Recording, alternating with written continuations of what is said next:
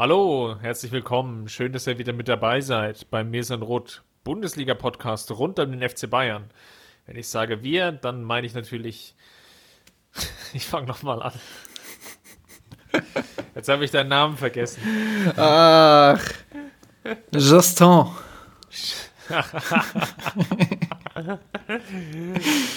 Justine. Der Bundesliga-Podcast mit Justine. Gut. Ach, hör doch auf. 5, 4, 3, 2, 1 und los geht's. Mir Sanrot.de Geschichten rund um den FC Bayern München.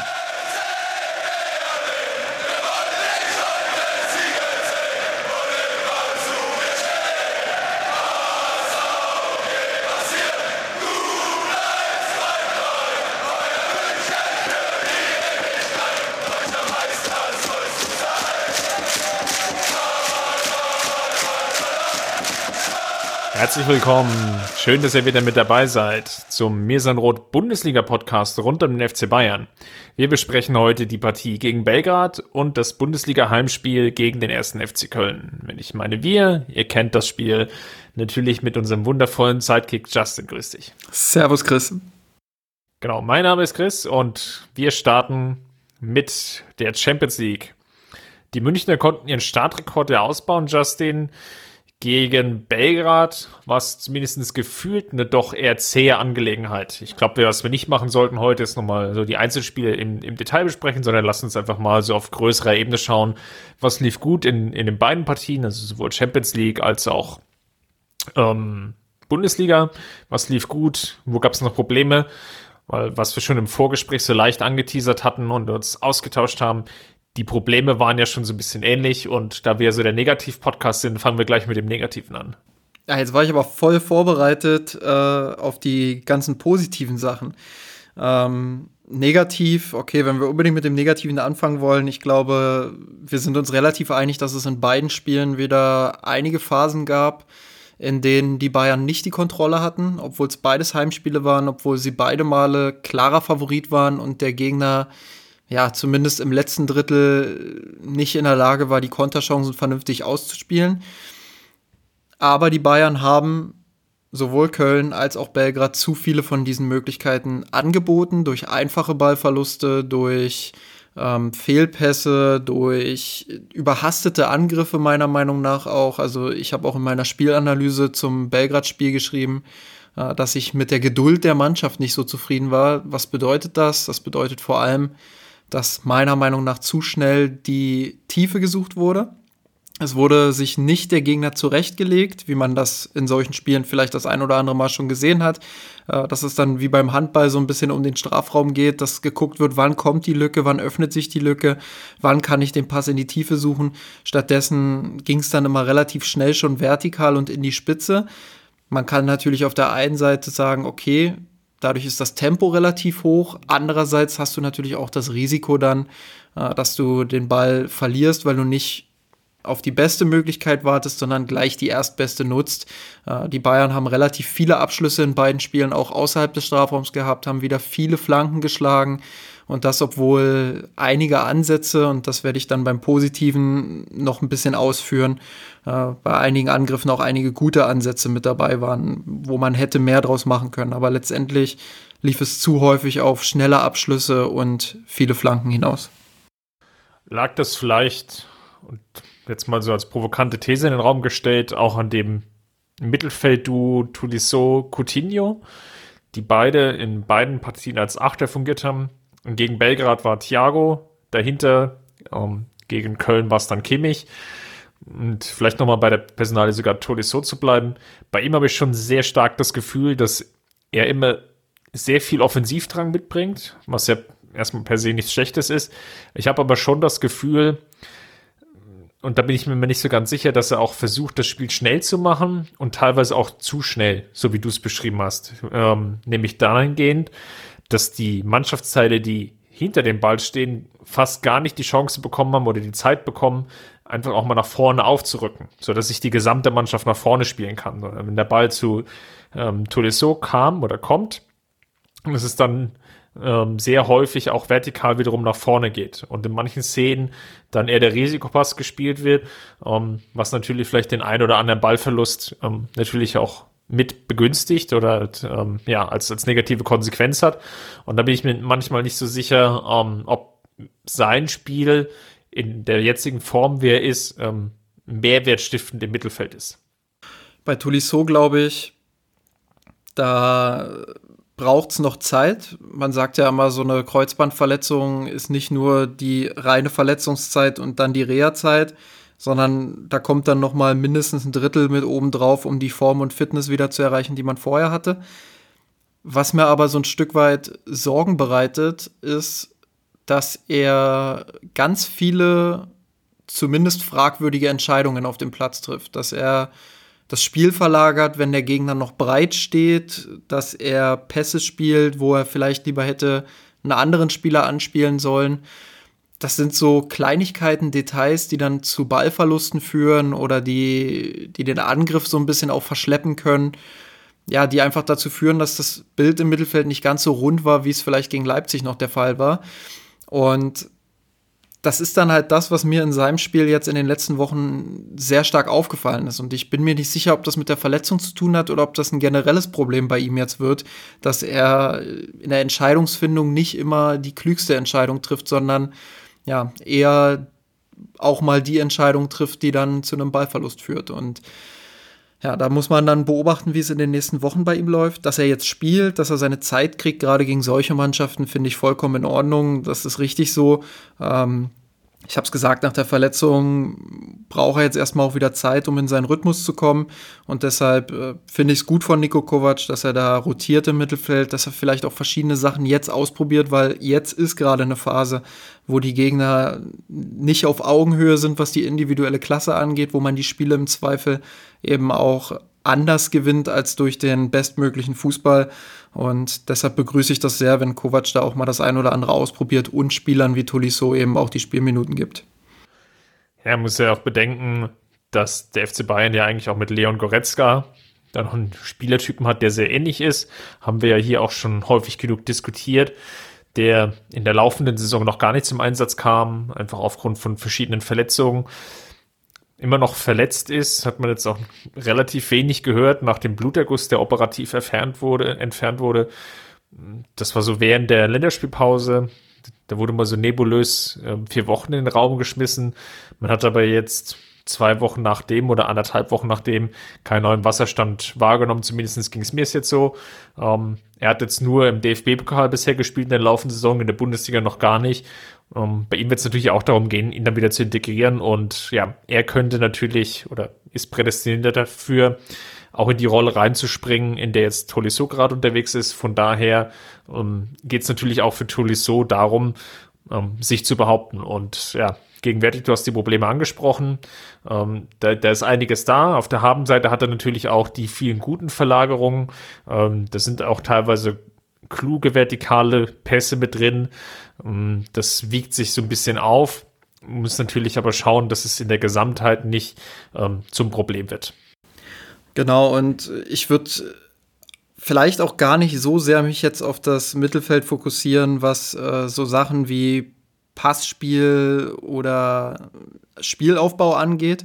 Ich glaube, das Problem der Bayern ist so ein bisschen die Tiefe ins Spiel zu bekommen. Ich finde, dass sie sich in den letzten Wochen im Spielaufbau gut gesteigert haben, dass sie da auch verschiedene Lösungen anbieten. Wir haben seit dem Leipzig-Spiel jetzt häufiger gesehen, dass beispielsweise ein Serge Gnabry ab und an mal ins Zentrum kippt, dass er sich dann zentraler anbietet, um dort die Mitte einfach zu überladen, dass die Abstände im Mittelfeld jetzt ein Stück weit auch kleiner geworden sind, immer noch nicht in allen Phasen. Es gibt immer noch so einige Spielphasen, in denen das nicht so gut funktioniert. Ähm, aber in vielen Phasen sieht das schon ganz gut aus. Man, man hat die Möglichkeiten, das Spiel über die Halbräume oder auch übers, übers Zentrum aufzubauen. Und das gefällt mir persönlich schon, schon relativ gut, muss ich sagen. Dann machen wir mal weiter bei der Problemsuche. du kannst es nicht ertragen, wenn ich jetzt was Positives sage, also bleiben wir beim Negativen, okay. Was man sicherlich auch ansprechen muss, ist ähm, zumindest jetzt in dem Belgrad-Spiel die Chancenverwertung. Und da würde ich auf zwei Aspekte gerne eingehen. Der erste ist, was mir gefehlt hatte, war die wirklichen hundertprozentigen Chancen herauszuspielen. Du hast bereits angesprochen, es gab sehr viele Schüsse. Am Ende waren es 34 Abschlüsse gegen Belgrad, was ein sehr, sehr hoher Wert ist. Also natürlich besonders auch in der Champions League, aber ähm, klar, wir wissen alle, wie es in der Vorrunde läuft. Dennoch ähm, sehr, sehr hoch und da hatte ich oftmals auch das Gefühl, ganz ähnlich wie eigentlich auch schon bei der Partie gegen Leipzig und du hast es ja auch schon angesprochen, die Münchner versuchen oder suchen früher den Abschluss, wo ich hin und wieder das Gefühl bekomme, sogar zu früh, da wird dann außerhalb des Strafraums abgeschlossen, aus eher so Halbchancen, da wird dann weniger nochmal der letzte Pass gespielt, sondern ähm, es wird sehr, sehr bewusst aktiv auf den Abschluss gegangen. Und ich bin mir in der Gesamtheit dieser Aktion häufig nicht ganz sicher, ob es jetzt nicht nochmal besser gewesen wäre, vielleicht nochmal komplett abzudrehen, nochmal ähm, neu aufzubauen oder teilweise neu aufzubauen, um einfach eine bessere, qualitativ hochwertigere Chance zu erspielen. Ähm, klar kann hin und wieder nochmal einer durchrutschen und ähm, bei 34 Abschlüssen, wir haben es ja auch gesehen, dann ist das 2-0 von Lewandowski, das war ja auch eher so er erzwungenes Stolpertor, ähm, begünstigt das natürlich auch, ähm, dass man solche Szenen dann erzwingt. Gleichzeitig aber auch, wie wir es gegen Leipzig gesehen haben, ja, vergibt man dann zum Teil ähm, höherwertige Chancen. Ich finde das spannend. Äh, ich habe zu diesem, zu diesem Punkt tatsächlich auch ein äh, bisschen was aus der Statistikkiste mal wieder vorbereitet. Ähm, Sehr gut. Und zwar, es gibt ja diese Expected Goals per Shot, also wie viel ist ein Schuss im Durchschnitt wert. Diese Statistik gibt es ja. Ähm, tatsächlich wurde ich dort, ich bin auch mit diesem Gefühl rangegangen, dass das Bayern pro Schuss eher nicht die ganz hohe Qualität hat. Tatsächlich wurde ich da ein kleines bisschen widerlegt. Die Bayern haben aktuell. Was sagst du jetzt, wo ich schon so argumentiert hatte? Ja, klar, ich lasse dich erst in die, in die Falle laufen und dann schlage ich eiskalt per Konter zu. Ähm, also 0,14 Expected Goals per Shot. Das ist im nationalen Vergleich gegen RB Leipzig und BVB ein kleines bisschen schlechter. RB Leipzig hat 0,18 pro Schuss. Dortmund hat 0,17 pro Schuss. Das ist jetzt aber keine, das sind keine Welten. Also 0,04 macht jetzt äh, nicht den ganz, ganz großen Unterschied aus. Man merkt, da ist kleine Differenz, aber wenn man das jetzt im europäischen Vergleich beispielsweise sieht, dann kann man das auch wieder ein Stück weit einordnen. Manchester City beispielsweise hat 0,16, Liverpool nur 0,12 auch Juve mit 0,11 relativ schlecht. Ähm, Real Madrid 0,12, Barcelona auch nur 0,11 und PSG mit 0,15 und dann habe ich noch Atletico mit 0,17. Also das bewegt sich alles ungefähr in der Spanne zwischen 0,11 und 0,18.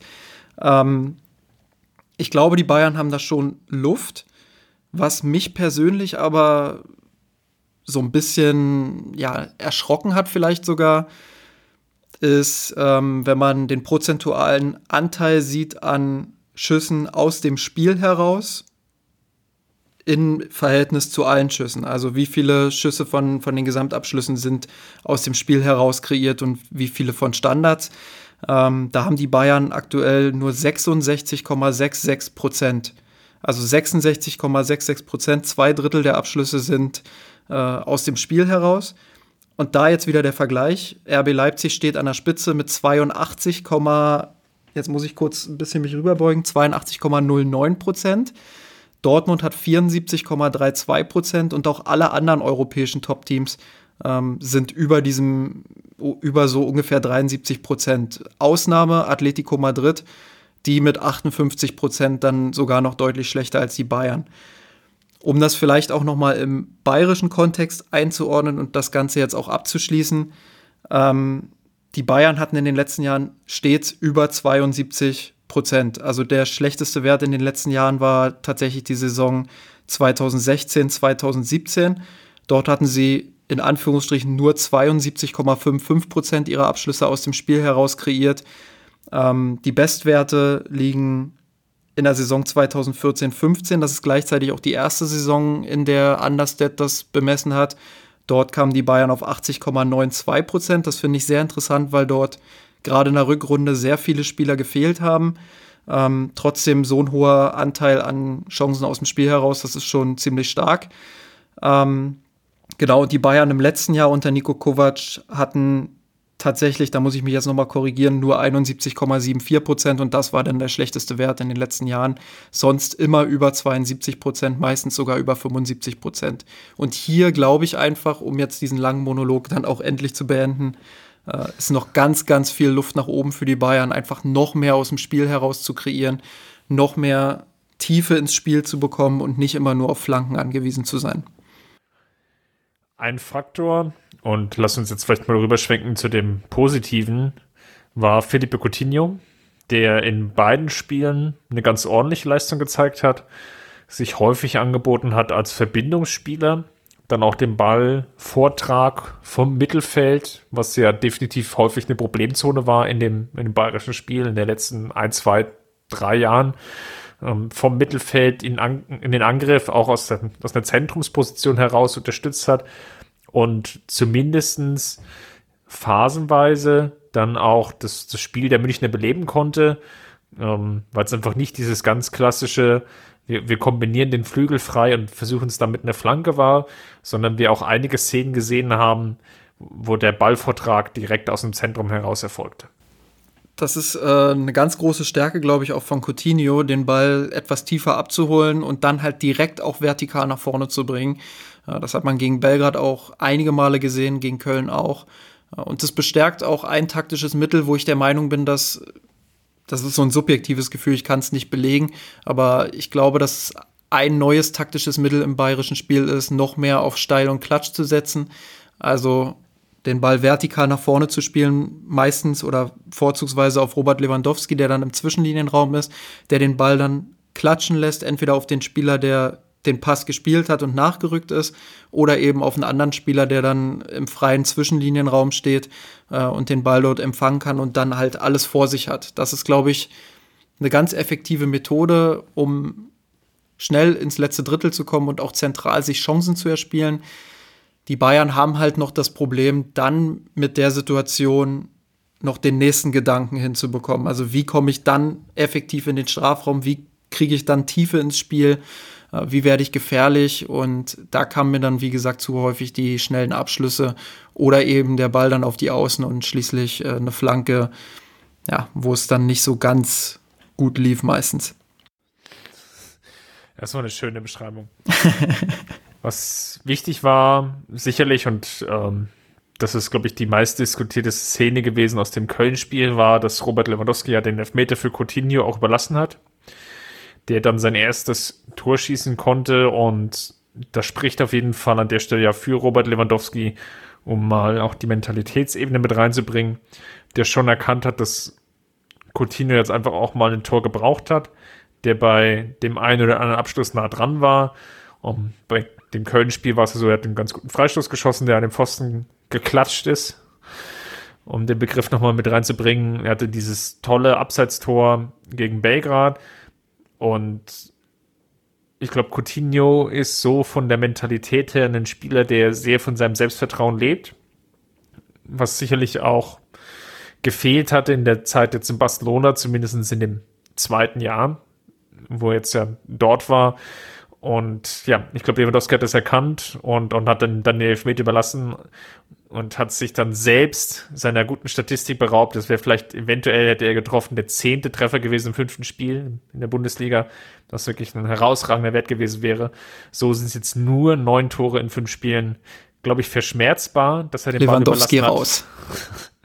verschmerzbar, aber zeigt eben auch, ähm, dass Lewandowski sich da charakterlich weiterentwickelt hat und auch erkannt hat, dass Coutinho einfach die Chance braucht.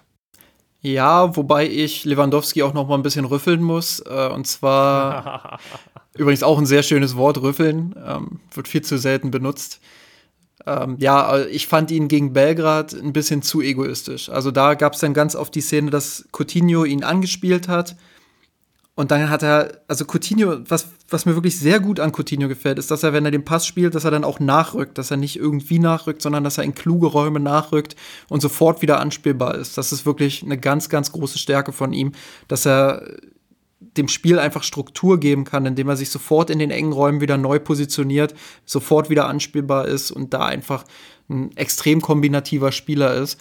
Ähm, Lewandowski hat das zu wenig genutzt in Belgrad, hat sich dann selbst den Ball genommen, gedreht und aus allen Lagen irgendwie abgefeuert, statt vielleicht nochmal abzulegen und einem anderen Spieler äh, eine bessere Schussposition zu gönnen.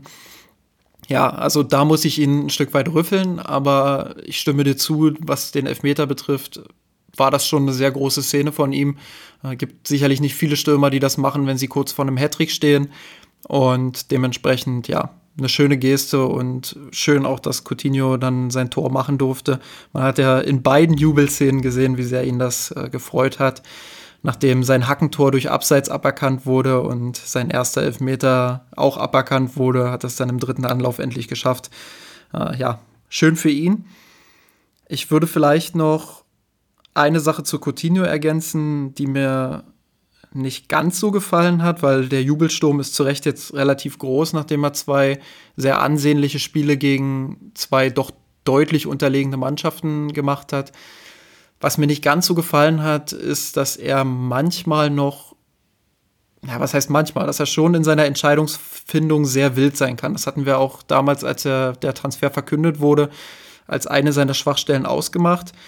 Und ich glaube, da muss das Trainerteam einfach sehr hart mit ihm arbeiten und ja, einfach auch die Mannschaft so anpassen, dass er immer diese Situation hat, dass er Spieler um sich herum hat, dass er viele Optionen hat einerseits, dass er aber auch kurze Passwege hat. Man hat gemerkt, sobald er ein bisschen abgeschnitten war von der Offensive oder sobald die Passwege zu weit wurden, hat er Entscheidungen getroffen, die nicht so von Vorteil waren, wo dann auch einige Konter liefen, gerade gegen Köln hat man das beobachten können.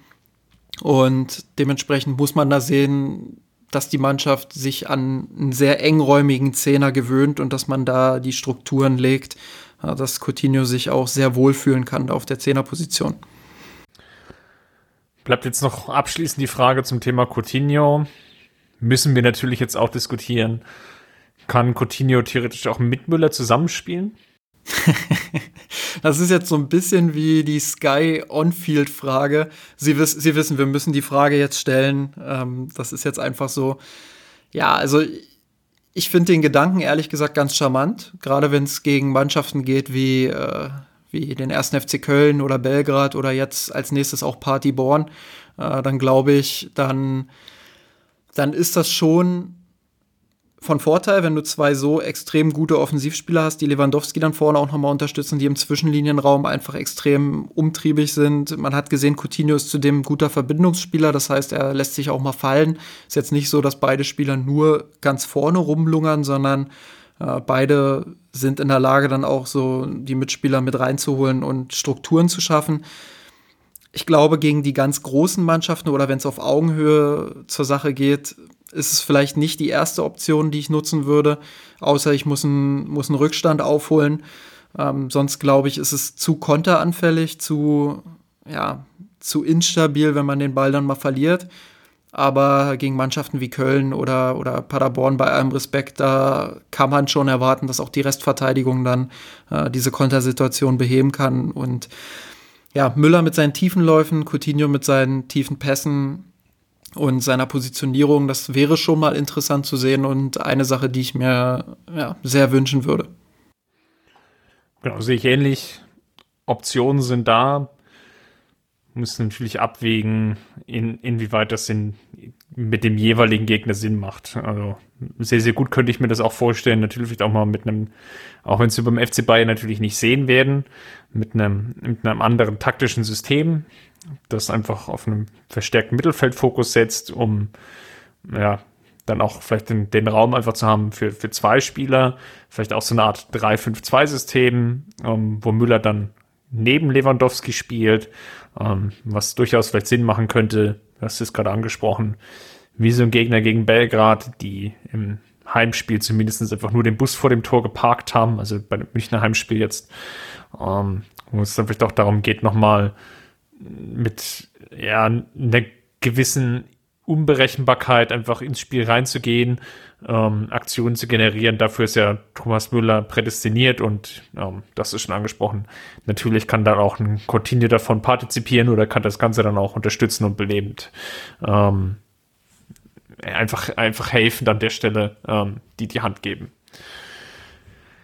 Ein weiteres Thema, was ich mit dir gerne nochmal besprechen würde, ist die Innenverteidigung oder beziehungsweise die Viererketten, die jeweils unterwegs waren, weil wir haben in der letzten Woche diskutiert, ähm, David Alaba war nicht verfügbar und Lucas Hernandez ist dafür auf die Linksverteidigerposition gerückt. Da würde mich mal einerseits interessieren, wie du ihn so gesehen hast. Und ja, gegen Köln spielte Boateng sehr, sehr lange. Da würde mich auch dein Eindruck interessieren. Er ja auch die, die Partie gegen Leipzig bekommen hat. Da hat er noch, noch sehr, sehr viel Lob eingestrichen. Und ja, wie ging es jetzt weiter gegen Köln? Das sind so die zwei Fragen. Also Lukas Hernandez war für mich in den letzten Spielen als Linksverteidiger eine sehr solide Lösung, eine sehr solide Backup-Lösung. Ich glaube, wir müssen da auch ein bisschen aufpassen, mit welchen Erwartungen wir da rangehen. Ähm, ganz einfach deshalb, weil David Alaba natürlich die 1A-Lösung ist und alles, was danach kommt, äh, du wirst da keinen zweiten David Alaba bekommen. Aber dafür, dass Lucas Hernandez als äh, gelernter Innenverteidiger diese Position gespielt hat, sicherlich auch deutlich anders interpretiert hat als David Alaba, hat mir das sehr gut gefallen. Er hat sogar einige Dribblings gewonnen. Ähm, er hat sich eingeschaltet ins Offensivspiel. Er hat viele Kombinationen gehabt, stand defensiv meistens sicher. Ähm, dementsprechend glaube ich, dass, dass er da gezeigt hat, dass er eine gute Option ist, auch wenn er mir im Zentrum ein Stück weit besser gefällt, kann man das durchaus so machen, wenn David Alaba mal eine Pause braucht oder er verletzt ist. Äh, was Jerome Boateng angeht, fand ich ihn im Aufbauspiel in beiden Spielen jetzt oder in, in allen Spielen, die er jetzt so gemacht hat, ähm, fand ich ihn besser als in der letzten Saison. Er, das liegt sicherlich auch daran, dass die Struktur im Mittelfeld ein Stück weit besser ist. Er kann ein sehr belebendes Element sein, das wissen wir.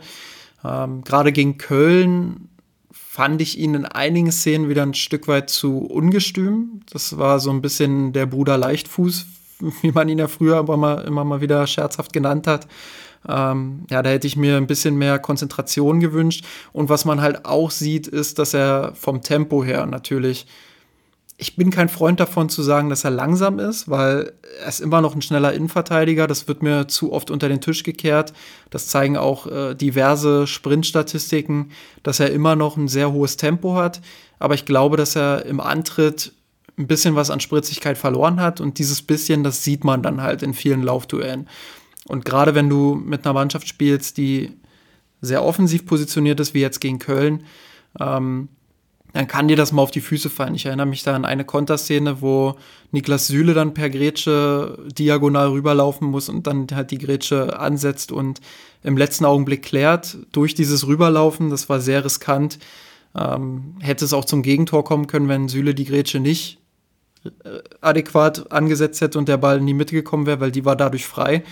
Ähm, also Boateng hat in Laufduellen schon das ein oder andere Problem mittlerweile und das ist dann halt eine Schwäche, die ja auf hohem Niveau dann dir auf die Füße fallen kann, sollte er dort spielen.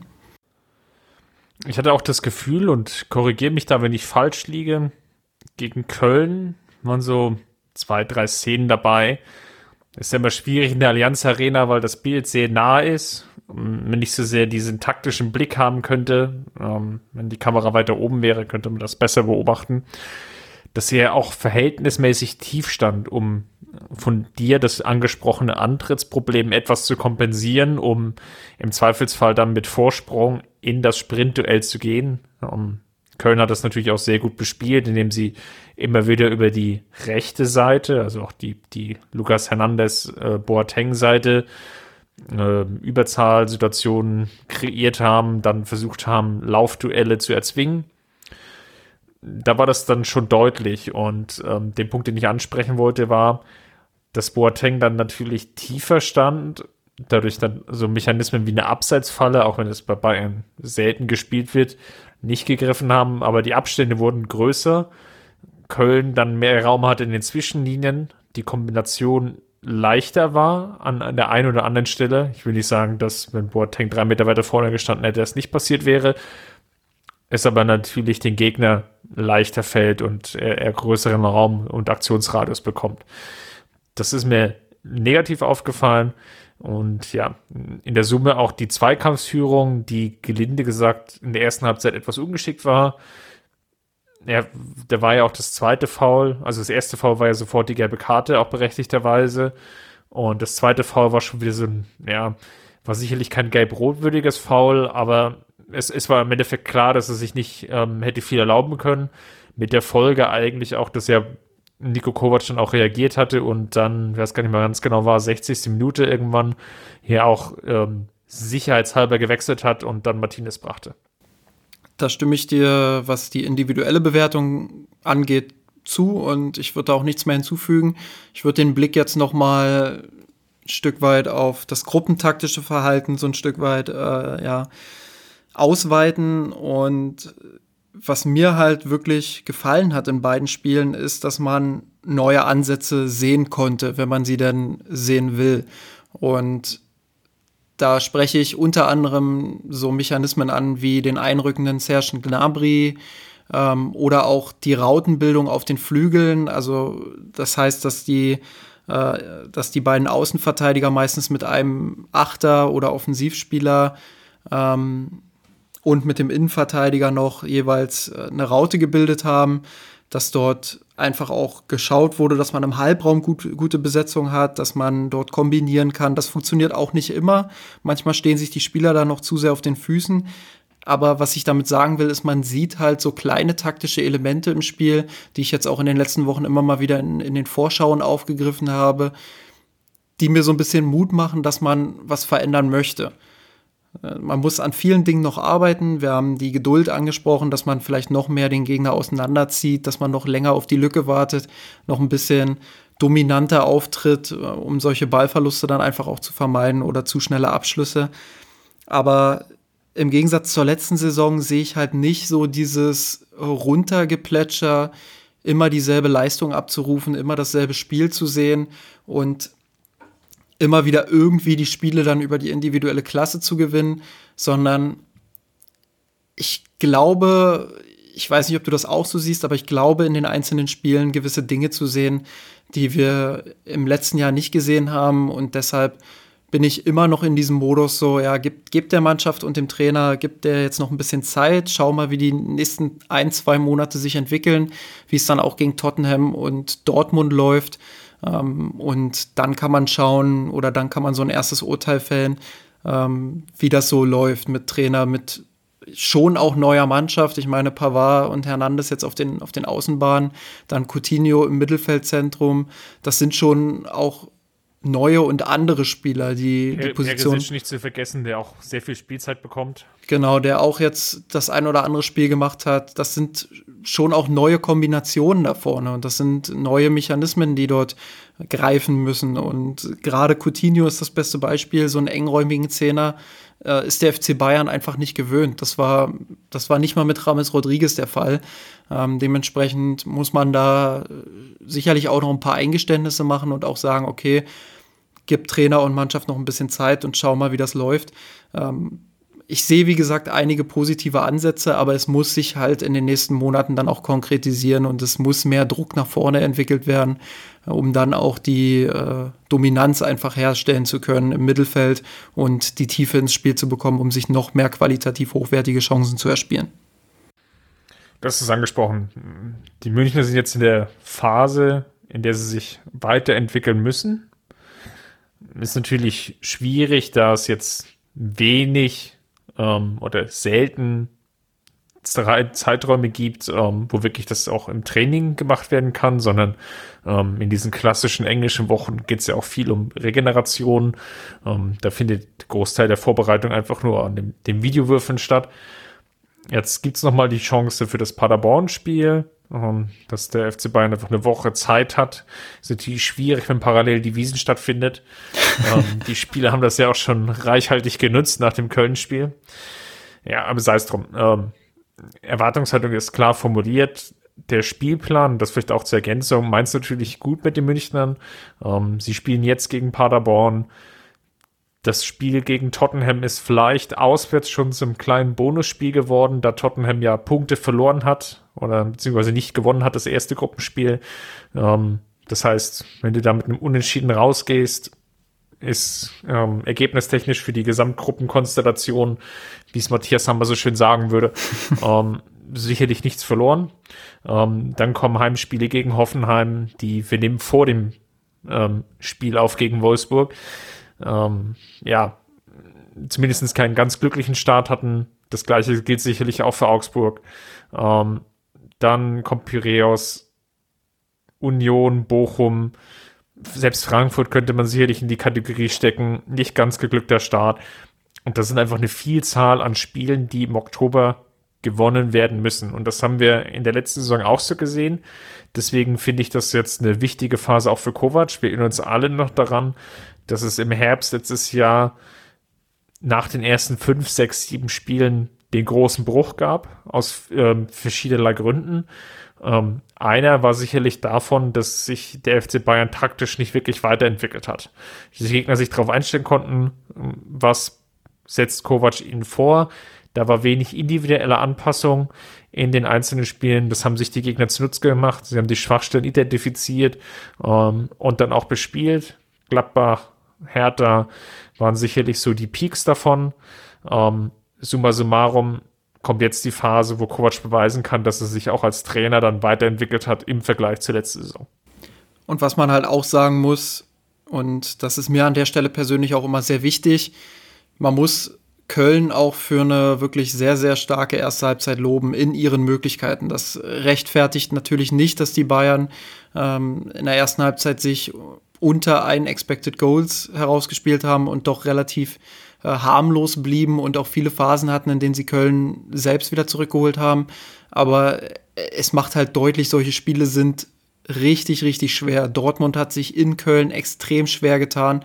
Erst in den letzten Minuten die Partie noch entschieden zu einem 3-1. Äh, Dortmund hat gegen Union beispielsweise Punkte gelassen. Letztes Jahr hat Bayern sowohl gegen Aufsteiger Nürnberg als auch gegen Aufsteiger Düsseldorf jeweils einmal Punkte liegen lassen das sind halt Spiele, da wird, da wird die Meisterschaft am Ende dann entschieden. Klar, du kannst sagen, okay, die Top-Spiele, die Spiele gegen Leipzig, die Spiele gegen Dortmund, die sind natürlich wichtig und die will man natürlich auch unbedingt gewinnen. Aber die sind halt nicht so viel wert, wenn du am Ende die Punkte gegen die kleineren Mannschaften liegen lässt, die sich dann mit gefühlt 15 Mann an den eigenen Strafraum stellen äh, und wirklich mit Mann und Maus verteidigen und leidenschaftlich auch das Zentrum zustellen. Äh, da brauchst du Lösungen, da musst du taktisch dann auf Zack sein, da musst du äh, beweglich sein, da musst du mit viel Tempo auch angreifen äh, gleichzeitig auch eine gewisse Dominanz an den Tag legen. Und äh, das haben die Bayern dann in der zweiten Halbzeit gegen Köln besser gemacht. Und ja, wie gesagt, ich bin guter Dinge aktuell, weil halt einige Ansätze dabei sind, die sich noch ein bisschen konkretisieren müssen, wo die Bayern dann noch ein bisschen mehr, ja, jetzt bringe ich so einen kleinen Tuchelbegriff mit, rein, wo sie ein bisschen mehr Schärfe noch mit reinbringen müssen in ihre Aktion. Ähm, ja, und ich glaube schon, dass da was wachsen kann, aber Kovac wird sich dann natürlich auch in zwei Monaten äh, daran messen lassen müssen und die Mannschaft natürlich als Ganzes auch, äh, wie viel besser sind sie dann im Vergleich zu heute. Ja, und das ist angesprochen, gerade in den Heimspielen wird es darauf ankommen, die Punkte einzufahren. Ging natürlich denkbar ungünstig los mit dem Unentschieden gegen die Hertha die, wie sich ja im Nachgang herausgestellt hat, ähm, sicherlich nicht über die ganze Qualität verfügt, ähm, die der Mannschaft zumindest zugeschrieben wird. Wenn man auch in die Tabelle schaut aus dem Vorjahr, dann wird einfach deutlich, ähm, dass Dortmund da die heimstärkste Mannschaft war mit 44 Punkten, Bayern mit 42 dahinter. Ähm, von den 17 Heimspielen wurden an und Abführungsstrichen eben nur 13 gewonnen und da waren einfach auch ja, die Niederlage gegen Gladbach dabei, die sicherlich sehr weh tat, ähm, aber eben auch drei Unentschieden gegen Augsburg, gegen Freiburg, ähm, um mal zwei zu nennen, die sicherlich unnötig waren. Ähm, und das gilt es einfach in dieser Saison zu vermeiden. Man sieht, dass Leipzig sicherlich einer der Mitfavoriten auf den Titel sein kann, die sehr abgezockt reagieren, die jetzt auch dieses erste Champions League Wochenende ähm, im Nachgang, wo es ja häufig so ist, dass Mannschaften wie Dortmund, wie Leverkusen, wie Gladbach, wie Schalke in den Vorjahren viele Punkte gelassen haben, dass sie das ähm, ganz gut im Shift haben. Ähm, und das, obwohl sie sowohl auswärts in Lissabon gespielt haben, als auch dann auswärts in Bremen, was ja so häufig so ein kleiner Fallstrick dann ist, ähm, zwei Auswärtsspiele hintereinander zu haben. Das haben sie ganz gut im Shift. Und hier geht es jetzt einfach für die Münchner ähm, einfach dran zu bleiben und wirklich über konstante Punkte, und in dem Fall heißt es eigentlich auch nur die Anforderung konstante Siege, ähm, ja, dran zu bleiben mit der Bälle, wenn man halt um die Meisterschaft mitreden. Ja, und jetzt gegen Paderborn beispielsweise hast du auch wieder so ein Spiel auswärts bei Paderborn. Äh, Aufsteiger, die bisher viele Gegentore bekommen haben, wenig Punkte geholt haben, die man aber nicht auf diese Zahlen beschränken sollte, die wirklich einen sehr mutigen Fußball teilweise gespielt haben, sehr aggressiv gespielt haben, äh, gutes Pressing hatten. Und das sind alles Attribute, das kann dann mal reichen, wenn die Bayern nur mit 90 oder 80 Prozent diese Spiele angehen. Und äh, gegen Belgrad und auch gegen Köln hatte man halt in einigen Phasen das Gefühl, dass die Mannschaft auch mental nicht ganz auf der Höhe war. Da war es gar nicht mal, also da gab es auch Szenen sicherlich, wo es taktisch nicht so gut lief, aber es gab halt auch viele Situationen, in denen völlig unnötige Fehlpässe gespielt wurden, die nicht mit irgendeiner fehlenden Taktik oder so zu rechtfertigen sind, sondern die einfach ja, es sah einfach von außen aus wie eine Konzentrationsschwäche, als wäre die Mannschaft mental in diesen Punkten dann nicht ganz auf der Höhe, wie es gegen Leipzig beispielsweise über 90 Minuten der Fall war. Und daran gilt es dann auch zu arbeiten. Also es ist natürlich auch wichtig, solche Gegner dann auch ernst zu nehmen. Und ich glaube, das war auch die Stärke, die die Bayern in den letzten Jahren hatten. Sonst wären sie nicht siebenmal hintereinander deutscher Meister geworden. Weil, wie gesagt, in diesen Spielen gewinnst du summa summarum dann die Meisterschaft. Und da muss Bayern mental auf der Höhe sein. Da ist es schwieriger, sich zu motivieren, als dann ein paar Tage später äh, gegen Tottenham in der Champions League. Vielleicht abschließend noch, lass uns mal auf einen Aspekt eingehen, den wir ja letzte Woche auch noch besprochen haben, die Rotation. Ich glaube, was wir sagen können, ist, dass Nico Kovac die Rotationsmaschine leicht angeschmissen hat, nicht völlig extrem, dass er aber auch bei dem Wechsel zum Teil dann den anderen Spiel einfach nochmal eine Chance eingeräumt hat. Martinez hat relativ viel Spielzeit bekommen, gemessen natürlich daran, dass er in der gesamten Saison noch äh, sehr wenig unterwegs war. Auf der anderen Seite aber auch konstant, dass Thomas Müller immer so die letzte halbe Stunde plus minus bekommen hatte in Bezug auf Auswechslung oder beziehungsweise Schonung. Wir haben gesehen, dass Coman, der viel gespielt hat, auch in der französischen Nationalmannschaft ähm, gegen Köln, gänzlich pausierte. Das gleiche gilt auch für Thiago. Dann ähm, im Spiel selber Lewandowski und Kimmich dann schon in der 70. Minute rausgegangen sind.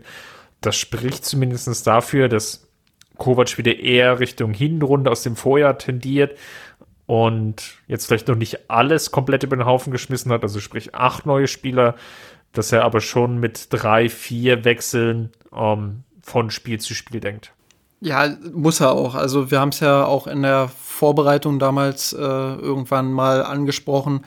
Äh, er muss die Balance jetzt finden. Er kann nicht so extrem rotieren, wie er es noch in der vergangenen Hinrunde in der letzten Saison gemacht hat.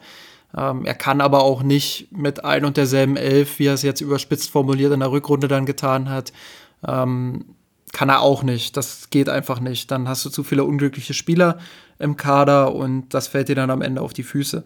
Ich glaube, so wie er es jetzt angedeutet hat in dieser englischen Woche, das ist der Weg. Immer mal wieder drei, vier Wechsel machen, gerade wenn man so eine Phase hat, wo man gegen Mannschaften spielt. Ja, wo es dann halt auch bei allem Respekt so reichen muss. Ähm, und da hat sich dann auch gezeigt, dass die Kaderstruktur durchaus Sinn ergeben kann.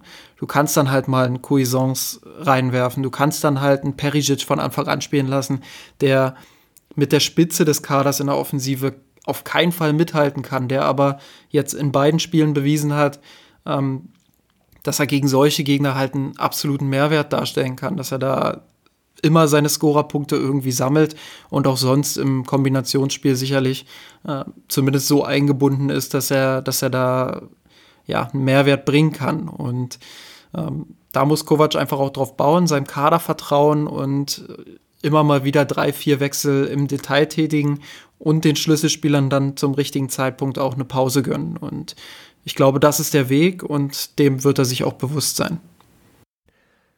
Dann machen wir da den Deckel drauf und kommen zu unserer beliebten Kategorie Gewinner und Verlierer der Woche. Ja, die Schweigepause. Das heißt, ich fange wieder an mit den Gewinnern. Ähm Natürlich, wie immer, wie jede Woche. Deswegen habe ich jetzt hier nichts groß angekündigt, dann wollte dir die Brücke bauen, dass du sagst, mein Gewinner der Woche und den ganz offensiv raushaust, aber hast du nicht getan. ähm, ich will dir Coutinho nicht klauen. Deshalb nehme ich Ivan Perisic und wie ich gerade angedeutet habe, ich fand, er hat nachgewiesen, warum der FC Bayern ihn geholt hat. Äh, er ist genau der richtige Notnagel für den Kader, wenn es gegen Belgrad, gegen Köln geht, meinetwegen auch gegen Paderborn und so weiter und so fort. Ähm, er hat nicht ganz so viele Fehler gemacht wie noch bei seinem ersten Auftritt. Ähm, er hat mir deutlich besser gefallen, hat gerade wenn er viel Raum hatte, auch mal den einen oder anderen Zweikampf gewonnen, hat gut gegen den Ball mitgearbeitet, äh, ist auch mal ins Dribbling gegangen. Ähm, hat, wie gesagt, dann auch seine Scorerpunkte gesammelt und insgesamt eine tolle Leistung von ihm, die unterstrichen hat, dass er dem Kader was geben kann und dass er ein Mehrwert für den Kader sein kann. Deshalb mein Gewinner der Woche. Jetzt hast du ja so continuously Erwartungshaltungen geweckt. Bleibt mir gar nichts anderes übrig, als Philippe Coutinho zu nehmen. Er hat bewiesen, dass er eine Option im bayerischen Kader sein kann. Ähm, hat jetzt die zwei letzten Spiele, sowohl gegen Köln als auch gegen Belgrad, sehr souverän bestritten. Haben ja auch schon viel Lobhudelei ähm, betrieben. Ich fand auch den Assist, den wir gegen Köln gesehen haben, auch sehr ansprechend, als er Perisic steil geschickt hat zum, das war dann 4 zu 0, wenn ich es richtig noch im Kopf habe. Ähm, ansonsten, was mir auch positiv auffällt, ist, dass er in Bezug auf Pressing da ganz gut unterwegs ist, auch den einen oder anderen Ballverlust ähm, im Abwehrdrittel bei die jeweiligen Gegner erzwingt. Das ist so eine kleine unterschätzte Fähigkeit, die wir auch bisher noch gar nicht so häufig angesprochen haben, aber die, die ersichtlich wird. Der macht auch viele Meter. Es ist jetzt nicht nur jemand, der nur vorne drin steht und darauf wartet, dann wieder ins Spiel einbezogen zu werden. Ähm, das ist alles positiv. Vielleicht noch kleiner Randaspekt, auch wenn es jetzt schon leicht außerhalb der Kategorie ist. Es hilft natürlich ungemein, ähm, mit Coutinho so einen Spieler aufzubauen, der einen dann auch alle Optionen lässt. Wir haben im Sommer häufig genug über die, die Rolle auch von Kai Havertz diskutiert, ähm, der ja vielleicht zum FC Bayern kommt, vielleicht auch nicht. Da gibt es viele Bewerber. Der Kicker hatte in seiner Montagsausgabe auch noch mal längeres Stück über ihn es fällt natürlich den Münchnern leichter, wenn sie eine Alternative haben und nicht so fixiert sind auf einen Spieler. Wir erinnern uns alle, woran, wo das enden könnte. Ähm, Coutinho kann eine Alternative sein, sollte es aus diesen und jenen Gründen nicht klappen mit Harvards. Zumindest hat er das Ganze jetzt in den, den ersten Spielen, die er für die Münchner gemacht hat, angedeutet. Dann kommen wir jetzt zu den Verlierern der Woche. Ja, ich, ich habe mich schwer getan, einen Spieler zu nehmen, ehrlich gesagt, auch wenn es Spieler gab, die die ja vielleicht nicht ganz an ihrem Maximum waren. Ähm, dafür fand ich die Mannschaftsleistung dann doch zu okay insgesamt. Äh, deshalb habe ich mich dazu entschlossen, auch Uns wenn ich das. Nehmen? Bitte? Uns zu nehmen. das wird jetzt ein Running Gag für jede Folge. Ja. Ähm, nein, ich habe nicht uns genommen, sondern und dir damit nicht den Pick geklaut, äh, Uli Hoeneß. Ich fand, dass sich vor die Mannschaft stellen, hin oder her, äh, seine Aussagen zu dieser ohnehin schon völlig überspitzen und in meinen Augen lächerlichen Torwartdiskussion, ähm, dass die einfach keinem geholfen haben, dass die eher noch geschadet haben, die Debatte nochmal äh, angespitzt haben. Und das führt dann im Endeffekt auch zu solchen Szenen, wie wir sie jetzt von beiden Torhütern gesehen haben. Ter Stegen hat gegen, äh, ich glaube, Granada war das, äh, einen Ball abklatschen lassen, zum Glück noch vor der Linie gefangen. Das war ähm, aber auch eine Granatenflanke. also da hat er leicht gepatzt. Ähm, Manuel Neuer hat jetzt gegen Köln einen Ball nach vorne abklatschen lassen, den dann Kimmich geklärt hat. Ähm, ich bin der Meinung, natürlich ist niemand fehlerfrei, aber ich bin der Meinung, dass das schon auch auf diesen Fokus zurückzuführen ist, der jetzt noch mal extra auf beiden Torhütern liegt, dass der der Druck einfach noch mal unfassbar hoch ist und da tut Uli Hoeneß niemandem, wirklich niemandem den Gefallen, wenn er diese Debatte dann auch noch mal so auf typische Uli Hoeneß Art ähm, so scharf angeht und er wird sich nicht mehr ändern, er ist so wie er ist, aber ich finde das ehrlich gesagt äh, peinlich. Ich möchte sowas von meinem Präsidenten oder vom Präsidenten des FC Bayern möchte ich sowas nicht hören, äh, nicht in dieser Art und Weise. Und so gut seine Argumente an sich auch waren, so abgrundtief schlecht war einfach die Art und Weise, wie er argumentiert hat und wie er diese Argumente vorbringen wollte. Und deshalb ist er für mich der Verlierer der Woche. Ich sehe schon, was jetzt daraus wieder gemacht wird. Das ist die Münchner Podcast-Szene. die Follower-Boys. Nicht eindeutig genug hinter Neuer stehen. um, gut, sei es drum. Aber wir sind ja auch äh, dadurch, dass wir beide, also ich aus Potsdam und du aus Berlin kommen, sind wir ja quasi die ostdeutsche Presse und damit äh, komplett raus. Gut, mein Verlierer der Woche ist Serge Gnabry. Du hast es angesprochen, die Leistung im Team insgesamt okay. Man hätte sicherlich auch über Boateng diskutieren können. Das hatten wir in dem Segment Nachbesprechung der Spiele auch so leicht angedeutet. Da gab es viel, viel Schatten. Ähm, Gnabry sucht noch seine Rolle. Ich glaube, das liegt auch viel an dem Zusammenspiel mit Coutinho. Da ist viel viel weniger Flügelfokus drin als in der vergangenen Rückrunde beispielsweise, ähm, wo Gnabry aber auch zum Teil sehr stark nach innen gezogen ist, dann ähm, sehr variabel sich auch positionieren konnte. Da fehlt ihm insgesamt jetzt der Raum. Tendenziell lief auch viel nicht über seine Seite, wenn ich jetzt gerade an das Köln-Spiel denke. Ähm, er ist auf jeden Fall noch auf der Suche. Ähm, das kann in der Gesamtheit gar nicht so sehr, glaube ich, an der Form liegen. Das hatte man in der Nationalmannschaft gesehen. Da hat er zwei ganz okaye Auftritte gehabt, sowohl gegen Nordirland als auch ähm, gegen die Niederlande. Von daher denke ich, dass es eher ein Einbindungsproblem ist. Kann natürlich auch stark gepaart sein mit dem Problem, vielleicht für ihn aus seiner Sicht, dass er jetzt gar nicht so diesen Spielrhythmus bekommt. Kovac hatten wir eben gerade auch schon diskutiert, ähm, rotiert er scheinbar jetzt zwischen den drei Spielern ähm, relativ synchron. Also einmal spielt Knabri Peresic, dann spielt ähm, Gnabry Koman, dann spielt Peresic Koman ähm, und verteilt da die, die Lasten gleichmäßig. Ähm, das kann einigen Spielern zugutekommen. Das kann aber auch vielleicht leistungshemmend sein für, für den einen oder anderen Spieler. Das muss jedenfalls bei Gnabry jetzt mal beobachtet werden. Ich glaube auch, dass es damit zusammenhängt, das habe ich ja vorhin auch schon so angedeutet, dass die Offensive sich in der Form erstmal finden muss. Gerade Nabri mit seiner neuen einrückenden Rolle, dann Coutinho als engräumiger Zehner, ähm, Perisic, der sich auch noch mal neu reinarbeiten muss in die Mannschaft und wo die Mannschaft sich auch an Perisic und den Spielstil äh, gewöhnen muss und dann Lewandowski, der sowieso mit allem da vorne irgendwie dealen muss. Und ich glaube schon, dass das noch so eine Art Findungsphase aktuell ist, die wir da sehen. Also ich würde da noch nicht die ganz große Kiste aufmachen und fragen, was ist denn mit Nabri los, ähm, sondern schon noch ein paar Wochen abwarten und dann mal schauen, ähm, ja, wie das, wie das im Endeffekt dann bei ihm aussieht. Aber es ist auffällig, dass er äh, nicht die Durchschlagskraft hat, die er jetzt beim DFB hatte oder die er auch ähm, gegen Hertha schon angedeutet hatte. Da muss man sicherlich mal schauen und ich glaube, das ist ein interessanter Beobachtungsschwerpunkt für die nächsten Wochen. Jetzt hast du die Brücke ja gebaut für die Atmo. Vielen Dank fürs Zuhören, dass ihr durchgehalten habt.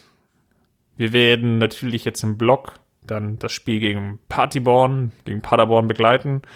Ansonsten, Justin, du wirst uns sicherlich auch wieder mit einer Vorschau darauf einstimmen. Ja, davon gehe ich aus. Noch habe ich kein Wort geschrieben, aber ich, ich bin schon fleißig am Sichten. Ich schaue mir schon fleißig das äh, Partyborner Pressing an, um zu schauen, was die Bayern da so erwartet. Am Ende des Tages werden wir da sicherlich auch wieder ein gutes Stück zu lesen bekommen. Falls es euch gefallen hat, ihr Anmerkungen, Kritik habt, hinterlasst uns gerne einen Kommentar im Blog. Ansonsten natürlich jederzeit auch gerne auf Twitter oder Facebook. Darüber hinaus bleibt uns sozusagen, bleibt uns gewogen und wir freuen uns auf nächste Woche mit euch gemeinsam mit den nächsten Podcast aufzunehmen. Bis dahin, bleibt, macht's gut. Servus. Servus den Kampf gewonnen, den Tod erkommen, der Haien hat's gemacht. Ich hab geträumt von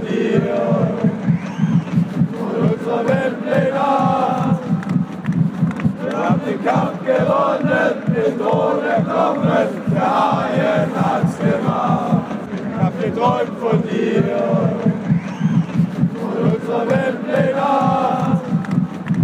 Wir haben den Kampf gewonnen, den Tod erkommen, der Haien.